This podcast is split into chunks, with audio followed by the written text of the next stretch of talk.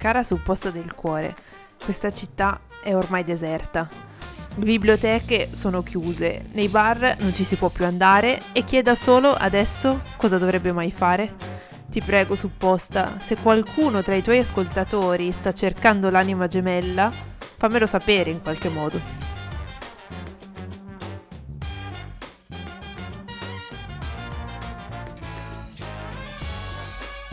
Non si prega solo in chiesa.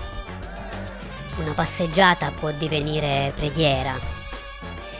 Percepire un organo, salutare chi non si conosce, sedersi per più di mezz'ora a sgranare fagioli.